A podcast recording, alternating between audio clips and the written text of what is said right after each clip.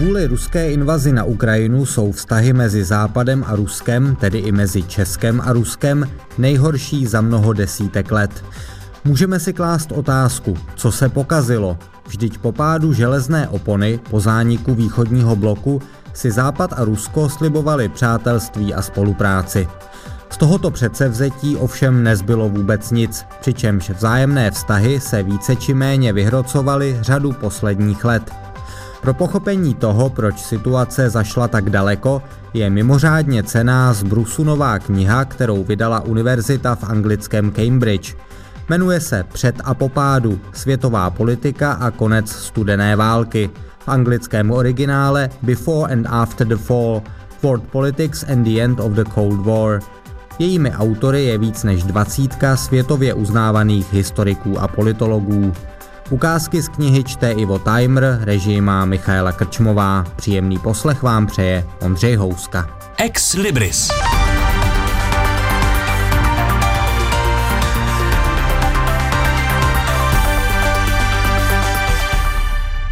Jedenáctého září 1990, necelý rok po pádu berlínské zdi, prohlásil americký prezident George Bush před oběma komorami kongresu.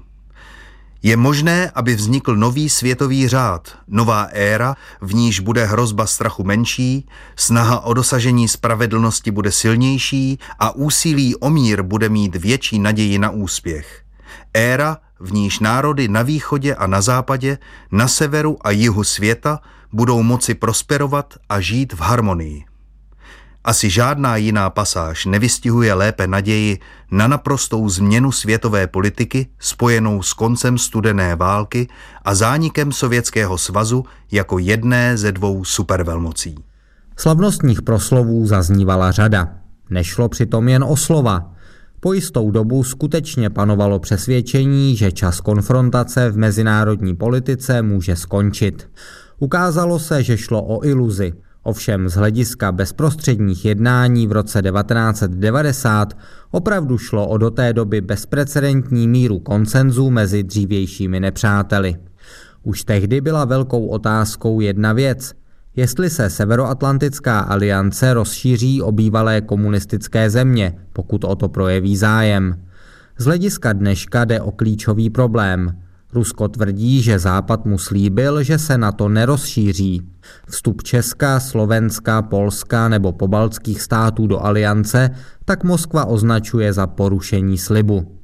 Jak to tedy bylo doopravdy? Opravdu Rusko nebo tehdejší sovětský svaz dostal po pádu železné opony slib, že se na to nebude rozšiřovat?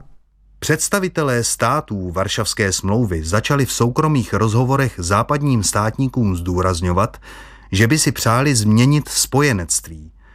Jak německý kancléř Kohl v květnu 1990 vysvětlil americkému prezidentu Bushovi. Gorbačov má velké problémy. Jeho východoevropští spojenci říkají, že se chtějí stát členy NATO. Gorbačov v odpovědi na to zkusil jiný přístup. Nadhodil, aby se buď Sovětský svaz stal členem NATO, nebo aby NATO a Varšavská smlouva zvážili, že se spojí, čímž by rázem vznikla panevropská bezpečnostní organizace. Americký ministr zahraničí Baker ale takové možnosti odmítl vzít v úvahu. Koncem léta 1990 si Gorbačov uvědomil, že byl přechytračen. Před kólem dělal emocionální poznámky o tom, že upadl do pasti. Kohl trval na svém dosavadním přístupu, především na nabídce, že Sovětskému svazu dá 15 miliard marek jako mimořádnou pomoc. Jinými slovy, kompenzoval Gorbačova za jeho ochotu podepsat smlouvu umožňující německé sjednocení. Tato smlouva vůbec neobsahovala klauzuly o zákazu rozšíření NATO. Naopak výslovně umožňovala, aby se aliance rozšířila. Tvrzení, která slýcháme nejen od ruských politiků, ale také od některých západních publicistů, tedy že rozšíření NATO bylo porušením slibu daného Moskvě, prostě a jednoduše není pravdivé. Poslední sovětský vůdce Michail Gorbačov nakonec ani nic takového nepožadoval. Jestliže tedy dnes ruský prezident Vladimir Putin žádá například to, aby na to nerozměstňovalo jednotky v zemích, které byly před rokem 1989 komunistické, nejde o nic jiného než o výraz ruských mocenských aspirací, nikoliv o odkaz na nějaké ujednání z minulosti. Totéž se týká také požadavku, aby se členem NATO nikdy nestala Ukrajina nebo Gruzie. Strategií Moskvy tradičně bylo zřízení nárazníkové zóny, která by Rusku zajistila předsunutou obranu. Předsunutou v tom smyslu, že Rusko bylo přesvědčeno, že jeho skutečné hranice leží jinde než ty politické. Šlo o předpolí proti jiným státům nebo vojenským blokům. Toto konstatování vyjadřuje příčiny ruských požadavků velmi dobře. Ruské elity stále žijí v přesvědčení, že vnější svět je vůči Rusku za každých okolností nepřátelský a proto se Rusko musí zajistit proti případnému útoku. K tomu je nutné udělat dvě poznámky. Představa, že Západ chce Rusko ohrožovat a že k tomu využívá bývalých sovětských zemí, jako je třeba Ukrajina nebo pobaltské státy, je naprosto absurdní. Jde o výraz ruské paranoje, nikoliv o vyjádření reality. A za druhé, Rusko absolutně nezajímá názor zemí, o kterých mluví, tedy Polska, Litvy, Lotyšska či Estonska, Česka nebo Ukrajiny. Z těchto států by chtělo mít nárazník proti případnému útočníkovi, který by mocensky ovládalo. Na suverenitu a právo svobodně si vybrat spojence, což jsou pojmy, kterými se Rusko jinak často zaklíná, tyto státy v očích Moskvy nemají nárok. Ruské ambice se měnily, ale snaha o získání statusu nikoliv. Sovětský svaz viděl sám sebe jako lídra socialistického světa a jako pramen ideologie, která představovala alternativní model sociálně-ekonomického rozvoje, jež nakonec zvítězí. Postsovětskému Rusku jde hlavně o jeho pozici v rámci mezinárodního řádu, ale to, že Rusku chybí ideologie, neznamená, že Moskva nemá jasný názor na to, jak by měla struktura mezinárodních vztahů vypadat. Možná největší kontinuita s dobou studené války je přetrvávající rozpor mezi Moskvou a Washingtonem ohledně toho, jakou podobu by měly mezinárodní vztahy mít. Ruské elity považují mezinárodní systém za hierarchicky uspořádaný, Suverenita podle nich má klesající úroveň. Plně suverénními zeměmi jsou podle nich jen velmoci, které jsou jako jediné schopny nezávislé zahraniční politiky. Zájmy menších zemí jsou podřízeny bezpečnostním požadavkům velmocí, které určují, jak bude systém fungovat. Z tohoto přístupu se odvíjí ruská politika vůči jednotlivým evropským zemím. Cílem Ruska je rozložit Evropskou unii, Moskva dobře ví, že když bude Evropa jednotná, nemá proti ní šanci. S touto snahou o rozložení jednoty Unie se setkáváme prakticky denně. Nejviditelnější jsou nejrůznější dezinformační aktivity podporované a inspirované v Moskvě. Ruská propaganda netvrdí, že na západě je vše špatně, zatímco Rusko je rájem na zemi. To by bylo absurdní a jen málo kdo by tomu uvěřil. Rusku jde o něco jiného. Snaží se šířit nejistotu a pochybnosti tak, aby občané v demokratických zemích nevěřili ničemu. Cílem Kremlu tedy není, aby lidé třeba v Česku ruské propagandě uvěřili, ale aby nad vším mávli rukou a řekli si, že lžou všichni, že pravda není na ničí straně. Pokud by tato ruská snaha uspěla, fatálně by to ohrozilo stabilitu demokratických režimů. Z toho všeho ovšem také plyne, že ti, kteří spochybňují smysl Evropské unie, tím pádem taky zároveň nahrávají hegemoniálním ambicím Moskvy. Rusko je nejsilnější mocností v Evropě, ale z hlediska ekonomické moci a politického vlivu je oproti Evropské unii trpaslíkem. Když se mu podaří snížit evropskou schopnost jednat kolektivně a když dokáže vyvolat roztržku mezi Evropou a spojenými státy, může Moskva s evropskými zeměmi jednat na bilaterální bázi. V tom případě bude poměr sil vychýlen ve prospěch Ruska. Rusko je z hlediska výkonu své ekonomiky, její technologické vyspělosti nebo přitažlivosti svého systému pro okolní svět značně zaostalou zemí. Co ho odlišuje a co mu dodává na významu, je jeho vojenská síla a především ochota s ní hrozit nebo ji otevřeně použít. A za druhé, je to přesvědčení ruských elit o vlastní výjimečnosti a o tom, že si Rusko zaslouží to úplně nejlepší místo na slunci. Takové přesvědčení má tradici z doby před rokem 1914. Silně ho najdeme v době komunismu a prolíná se i současnými ruskými elitami kolem prezidenta Vladimira Putina. V ruské strategické kultuře dlouhodobě existuje taková touha po statusu a vlivu v rámci mezinárodního společenství, která často neodpovídá výkonu ruské ekonomiky. Jde o stálý zdroj frustrace, kterou ruská zahraniční politika trpí. Technologická zaostalost ruského státu spolu s jeho chatrnými ekonomickými základy tvoří ostrý kontrast s pocitem výjimečnosti ruských elit s jejich vnímáním Ruska jako vyvolené země, která by měla v mezinárodní politice hrát zvláštní roli. Tato očekávání byla posílena krátce trvajícími obdobími úspěchu, jako bylo například dosažení stavu uvolnění napětí se spojenými státy v 70. letech 20. století, navzdory mnohem menšímu sovětskému ekonomickému výkonu. Vladimir Putin nemá žádnou ideologii, jeho mocenské aspirace tedy nejsou podbarveny ambicemi na přeměnu světa, jako tomu bylo u jeho komunistických předchůdců v dobách Sovětského svazu. Jde mu prostě o to, co chápe jako ruské imperiální zájmy. Smýšlení současného ruského vládce velmi dobře analyzuje tým světově uznávaných historiků a politologů v kolektivní knize Před a po pádu – Světová politika a konec studené války, kterou vám dnes představujeme. Ruskou strategií za Vladimira Putina je snaha o dosažení velkomocenského kondomínia a revize ruského postavení. Tato strategie vychází z přesvědčení, že Spojené státy jsou v relativním úpadku. Je možné je odstrašit věrohodnou vojenskou silou a přinutit k ústupkům pomocí nepřímých vojenských konfliktů. Rusko nadále usiluje o ovládnutí geopolitického prostoru a o sféru vlivu tam, kde jeho zájmy převažují, byť jde o mnohem menší sféru vlivu než v dobách Sovětského svazu. Putin se netají tím, že rozpad Sovětského svazu považuje za katastrofu. Nesnad ideologicky rozhodně není komunistou. Má na mysli prestiž a moc Ruska, která s rozpadem sovětského státu nesmírně utrpěla. Putin je přesvědčen, že si Rusko musí značnou část dřívějšího vlivu vydobít zpět. Z tohoto postoje a ze zmíněného přesvědčení o ruské důležitosti a o oprávněnosti jeho ambicí pramenila nabídka, kterou Putin učinil Američanům otřeseným teroristickými útoky z 11. září 2001.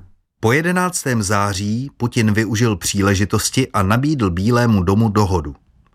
Rusko bylo připravené uznat americkou globální převahu výměnou za to, že ho Spojené státy uznají za významného spojence se zvláštní, to je hegemoniální zodpovědností za oblast bývalého Sovětského svazu. Washington tuto dalekosáhlou nabídku odmítl. Ruské ambice jednak neodrážely skutečný ruský vliv a moc, jednak byly v příkrém rozporu s právem národů žijících poblíž Ruska svobodně si zvolit, kam chtějí patřit. Američané tedy ani Putinovi návrhy přijmout nemohli, pokud by se nechtěli vydat cestou velmocenské arogance a pohrdání vůči zájmům menších zemí. Rozhodně nechceme tvrdit, že se Spojené státy vždy chovaly vzorově, to vůbec ne. Ale takto otevřeně rozhodně nemohli hodit přes palubu státy, které se jen o deset let dříve vymanily z předchozí sovětské nadvlády. U Putina to ovšem vyvolalo deziluzi a podezíravost vůči západu. Přispěly k tomu ovšem i některé obří chyby demokratických zemí, jako byla invaze do Iráku v roce 2003. Akci provedenou pod lživou záminkou, že Irák vlastní zbraně hromadného ničení, v Kremlu pochopili jako výraz washingtonských světovládních choutek a patřičně ji propagandisticky využili. První dekádu 21. století charakterizovali obavy o demokracii. Týdení, kdy ekonomist ji nazval ztracenou dekádou svobody. Drsná americká politika šíření demokracie pomocí síly přispěla k odporu vůči podpoře demokracie a poskytla autokratům ideologické krytí tím, že jim umožnila věrohodně představovat demokratizaci jako nástroj západního neoimperialismu. Světová krize po roce 2008 spochybnila víru, že demokratický kapitalismus je funkčním ekonomickým systémem. Znovu tak ožilo hledání alternativ. Invaze do Iráku nebo hluboká hospodářská krize po roce 2008 skutečně na řadě míst světa otřásly vírou v demokracii a v západní svět. V Rusku se k tomu přidali i chyby, kterých se Západ dopustil přímo na jeho půdě, když podporoval transformaci z komunismu na demokracii, která ale hned z kraje 90. let fakticky selhala a zvrhla se do chaosu, korupce a brutálního propadu životní úrovně. To vše je pravda. Jestliže ale v jedné z kapitol knihy Před a popádu najdeme následující konstatování, v žádném případě s ním nemůžeme souhlasit. Základním faktem je to, že mnoho Rusů si myslí, a to podle nás právem, že Spojené státy v zásadě nesplnily klíčové části z toho, co bylo dohodnuto na konci studené války. Kvůli tomu je ruský pohled na svět a speciálně na Spojené státy plný silné a toxické křivdy. Základním důvodem ruského nepřátelství vůči Spojeným státům je široce rozšířené ruské přesvědčení, že USA poškodili legitimní a historicky dané ruské národní a bezpečnostní zájmy, které se přitom na konci studené války zavázali respektovat. Dva politologové, kteří jsou autory tohoto odstavce, Tedy tvrdí, že Rusko západu právem vyčítá, že po konci studené války dostatečně nebral ohled na jeho zájmy. Příznačné ovšem je, že oba dva autoři se ani na chvíli nezamyslí, co by to znamenalo pro Poláky, Lotyše, Čechy či třeba Ukrajince. Zájmy těchto států jim v jejich kapitole vůbec nestojí za řeč. Představa, že by v Evropě bylo lépe, kdyby američané Rusku umožnili opět si vytvořit sféru vlivu ve východní a možná i ve střední Evropě, jejíž národy by se nesměly stát členy NATO, pro nás může být skutečně těžko přijatelná. Nehledě na to, že, jak zdůrazňují autoři jiných kapitol knihy před apopádu, žádný západní slib ohledně toho, že se na to nebude rozšiřovat, rusové nedostali. Mnohem větší pozornost než nejapné úvahy o tom, že snad Západ vyšel Rusku málo vstříc a že mu měl přenechat mocenskou zónu v prostoru bývalého východního bloku, si zaslouží pohled na vývoj přímo v Rusku. Právě charakter tamního režimu totiž do značné míry určuje i agresivní ruskou zahraniční politiku. Putinův režim okázale podporuje ruskou pravoslavnou církev a slovansko-ruskou národní identitu.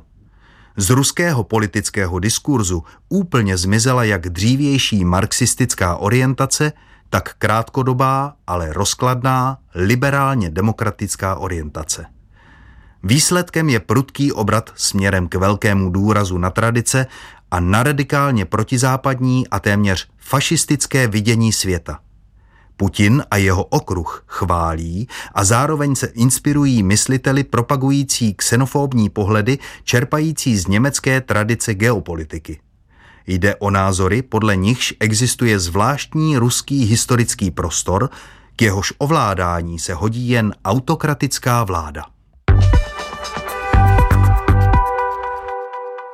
Kolektiv historiků a politologů psal svou knihu samozřejmě ještě předtím, než se Rusko vůči Ukrajině dopustilo agrese, jakou Evropa nepoznala od druhé světové války.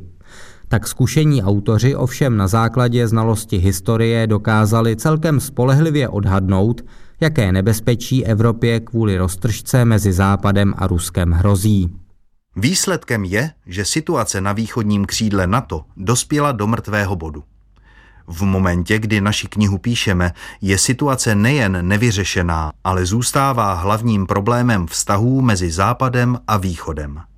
NATO trvá na tom, že jeho rozšiřování je možné, přičemž už za členy přijalo země ležící na hranici s Ruskem. Rusko je naproti tomu podle všeho odhodláno zablokovat další západní pronikání.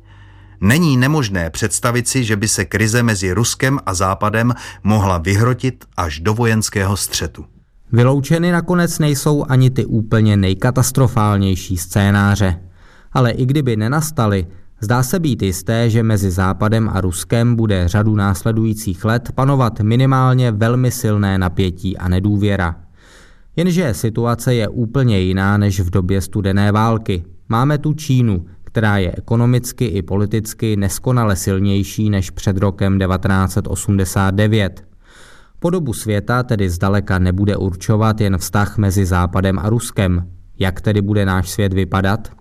Půjde o návrat k soupeření velmocí, které bude mít podobu souboje mezi tržní demokracií a autokracií. Tento souboj se přesune do nových, méně militarizovaných oblastí. Mezinárodní spolupráce bude méně intenzivní, a to i kvůli domácí americké vládní paralýze. Objeví se nové technologické způsoby ovládání společnosti. Tento nový mezinárodní řád bude určován ideologickým soubojem a velkou vzájemnou provázaností mezi Spojenými státy a Čínou. Ano, přes všechnu ruskou agresivitu a vůli prosazovat své mocenské zájmy bychom neměli zapomínat na to, že dávno pominula doba, kdy podobu světa určovaly dvě supervelmoci, Spojené státy a Sovětský svaz. Dnes tu je samozřejmě Čína. S Ruskem jí ovšem leco spojí, jak jsme ostatně viděli v posledních týdnech, ale tvrzení, že tyto dvě mocnosti spojuje nerozborná jednota v jejich odporu k západu, na místě není. Čínská a ruská podoba autoritářství je rozdílná, ale oběma jde o to, aby čelili západnímu pronikání, které by mohlo ohrozit domácí bezpečí jejich neliberálních režimů. Díky tomu mají částečně společnou agendu, plynoucí z charakteru jejich režimů. Jde například o snahu omezit mezinárodní režim ochrany lidských práv – Čína a Rusko ale nezdílí stejnou ideologickou vizi ohledně podoby mezinárodního řádu zaměřenou na prosazování autoritářských režimů, jako tomu bylo po určitou část studené války. Čína je mocností, jejíž vliv roste. Jde jí o prosazování čínských politických, ekonomických a bezpečnostních zájmů. Rusko představuje moc, jejíž vliv upadá. Jde mu hlavně o vyvolání rozvratu. V době studené války panovala mezi Ruskem a Čínou sice zdánlivě ideologická jednota, ale nakonec převládly spory, které dokonce přerostly až do vojenských srážek na hranici. Američané těchto sporů dokázali umně využít. Jestli se jim něco podobného povede i v budoucnu, samozřejmě nevíme. Situace je přece jen výrazně jiná než v době studené války. Čínské chování je jiné než to sovětské v době studené války.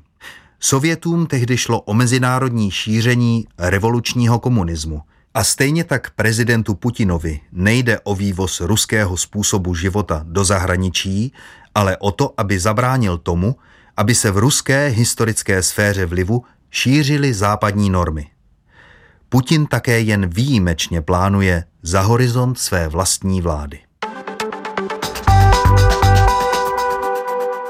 To je připomínka toho, že o budoucnosti světa zdaleka nerozhodne jen vztah mezi Západem a Ruskem.